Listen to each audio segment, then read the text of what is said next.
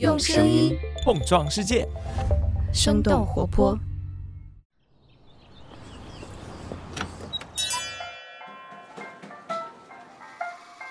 您的生动早咖啡好了，请慢用。嗨，早上好呀！今天是二零二三年的二月十五号，星期三，这里是生动早咖啡，我是来自生动活泼的梦一，几条商业科技轻解读，和你打开全新的一天。不知道你是否还记得，在二零二一年年初的时候，Reddit 论坛上掀起了美国个人投资者与做空机构的大战，而今年年初与做空机构对决的却变成了印度首富。知名做空机构新登堡研究发布了长篇报告，指责印度首富阿达尼操纵股票、财务诈骗。三周以来，阿达尼旗下的公司市值蒸发超过了一千亿美元。做空指的是投资者先卖出股票，等到股价下跌了再买回，高卖低买，进而可以获利的过程。对于关注中国互联网上市公司的人来说，做空并不是一个陌生的概念。很多中国企业都遭遇过做空机构的挑战，比如说瑞信、爱奇艺、新东方、三六零和恒大等等知名公司都曾经作为过做空目标。那么，做空到底是怎么操作的？做空机构又是靠什么赚钱的呢？我们今天的清解读就与此相关。在这之前，我们先来关注几条简短的商业科技动态。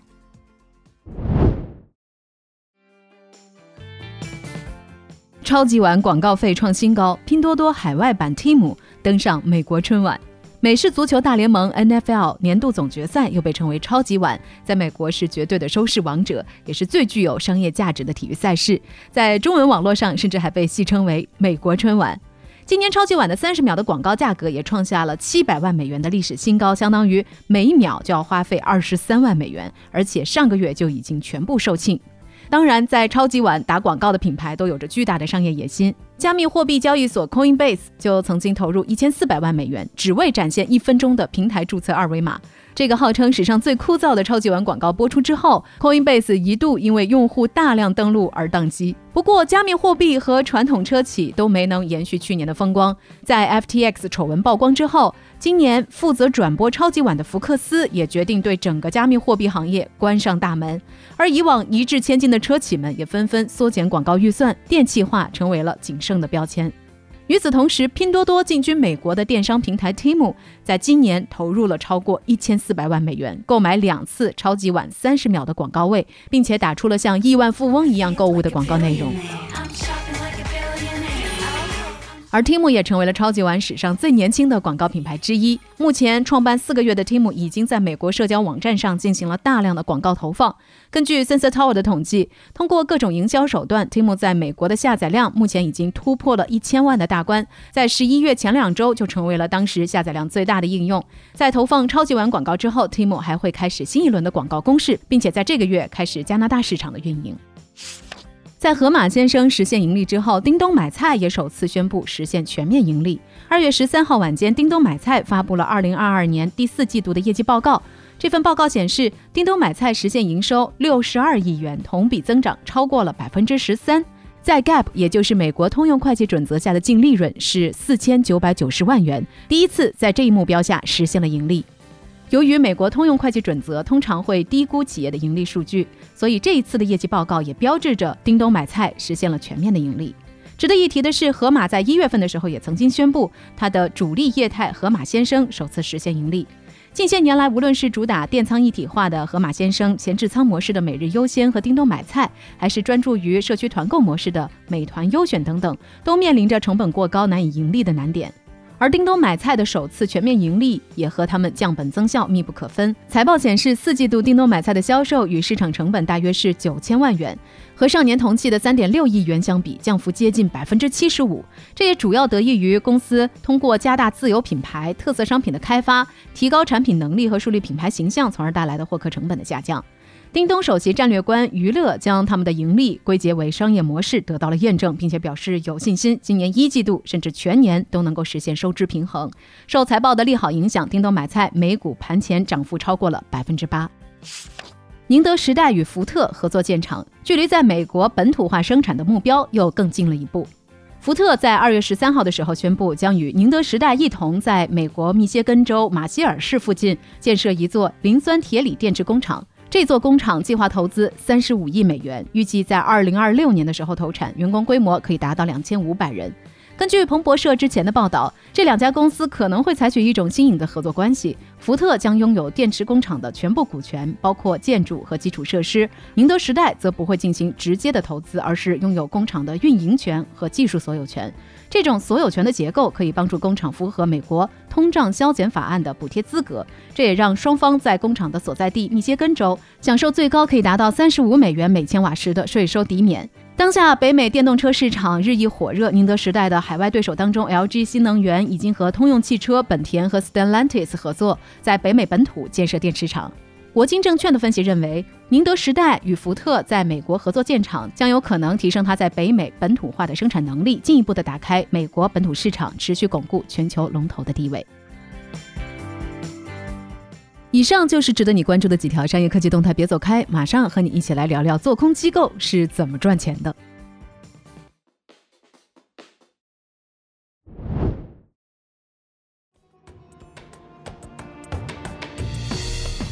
欢迎来到今天的清解读。在今年的一月底，做空机构新登堡研究发布了一份接近一百页的长篇报告，把矛头指向了亚洲首富，来自印度的高塔姆·阿达尼。新登堡研究在这份报告当中指出，阿达尼集团存在操纵股票、财务造假、债务过高的情况，是历史上最大的骗局。阿达尼集团也很快发布了一份四百多页的答复，全面否认了新登堡研究的指控。不过，阿达尼的应对并没有能够安抚投资者们的情绪。阿达尼旗下的几家上市公司股价腰斩，市值蒸发了超过一千两百亿美元，相当于一个美团或者是拼多多的体量了。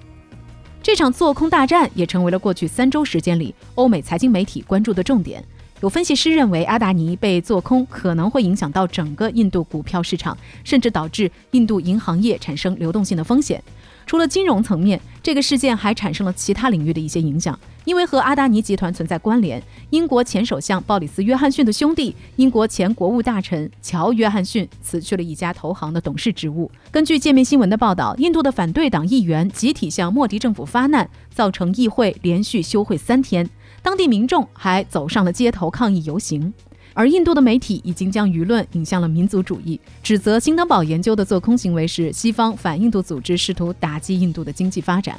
那么这一次做空事件的双方都是谁呢？首先来看看这起事件的被做空方——印度最大的商业集团之一阿达尼集团。被新登堡做空的阿达尼是印度的首富。《华尔街日报》在报道当中提到，在印度，阿达尼的名字无处不在。不论是路边的广告牌，还是由他经营的机场码头、孟买写字楼里的照明和乡村农田里的灌溉设施，都是由他的发电厂供电的。就连发电厂里烧的煤，都是阿达尼从澳大利亚进口来的。阿达尼集团进口的煤炭数量也占据了整个印度进口煤炭的三分之一。除了能源行业，阿达尼集团还有很多其他领域的业务，比如印度最大的私人港口、最大的食用油生产企业和印度最受欢迎的英语新闻电视频道。根据彭博亿万富豪指数，阿达尼在去年九月一度取代亚马逊的创始人杰夫·贝索斯，成为了全球第二大富豪。当时他的净资产超过了一千四百亿美元。不过，如今面临新登堡的做空，阿达尼的身价也在不断的缩水。了解完了阿达尼集团，我们再来看看这次寻找猎物的做空机构新登堡。发布做空报告的新登堡研究只有十名员工，他们成立也只有五年的时间。和经常做空中国公司的机构浑水香园相比，这算是一家很年轻的公司。而新登堡这个名字的由来，则源于上世纪三十年代新登堡飞艇的空难。新登堡研究的创始人内森·安德森认为，这起空难是由人为因素造成的。公司使用新登堡的名字，就是为了揭露金融市场当中类似的人为灾难。安德森起初是在寻找金融市场上的庞氏诈骗骗局，向美国的监管机构举报来获得奖金。他还多次和揭露麦道夫庞氏骗局的会计专家合作。二零一七年，安德森成立了新登堡研究，开始系统性的发布做空报告。根据彭博的统计，最近两年，新登堡发布了三十份做空报告，其中最知名的案例则是美国电动卡车企业 Nikola。新登堡的报告也引来了美国证券交易委员会对 Nikola 的调查，并且向这家企业处以一点二五亿美元的巨额罚款。新登堡表示，已经对阿达尼的债券和一些金融衍生品做空，除了他们自己，还有大约十名投资者和新登堡一起来行动。当然，和新登宝相比，经常做空海外上市中国企业的浑水、香园，可能在国内的知名度会更高。比如，导致当时瑞幸咖啡退市的公开报告就是由浑水发布的。那么，这些做空机构到底是怎么赚钱的呢？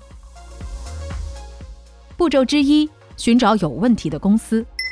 一般的投资者在购买股票的时候，都是先买入股票，等到股票价格上涨再卖出。所以他们要寻找那些未来发展状况良好，或者是有利好消息的公司，而做空机构期待股价下跌，所以要去寻找那些经营状况不好，或者是财务造假、欺诈投资者的公司。除了常见的财务分析，寻找一家有漏洞的公司也需要大量的时间和人力成本。比如说，此前瑞幸咖啡被做空的时候，做空机构浑水为了了解瑞幸的真实经营状况，雇佣了上万名人员，在全国几十个城市的上千家瑞幸咖啡门店拍视频，来记录门店的人流量。他们还专门追着顾客去寻找消费者随手扔到垃圾桶里的购物小票。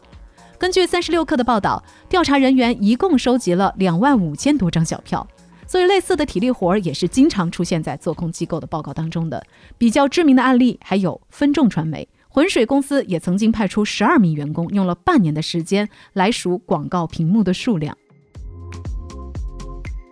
步骤之二，介入股票之后卖出，发布做空报告。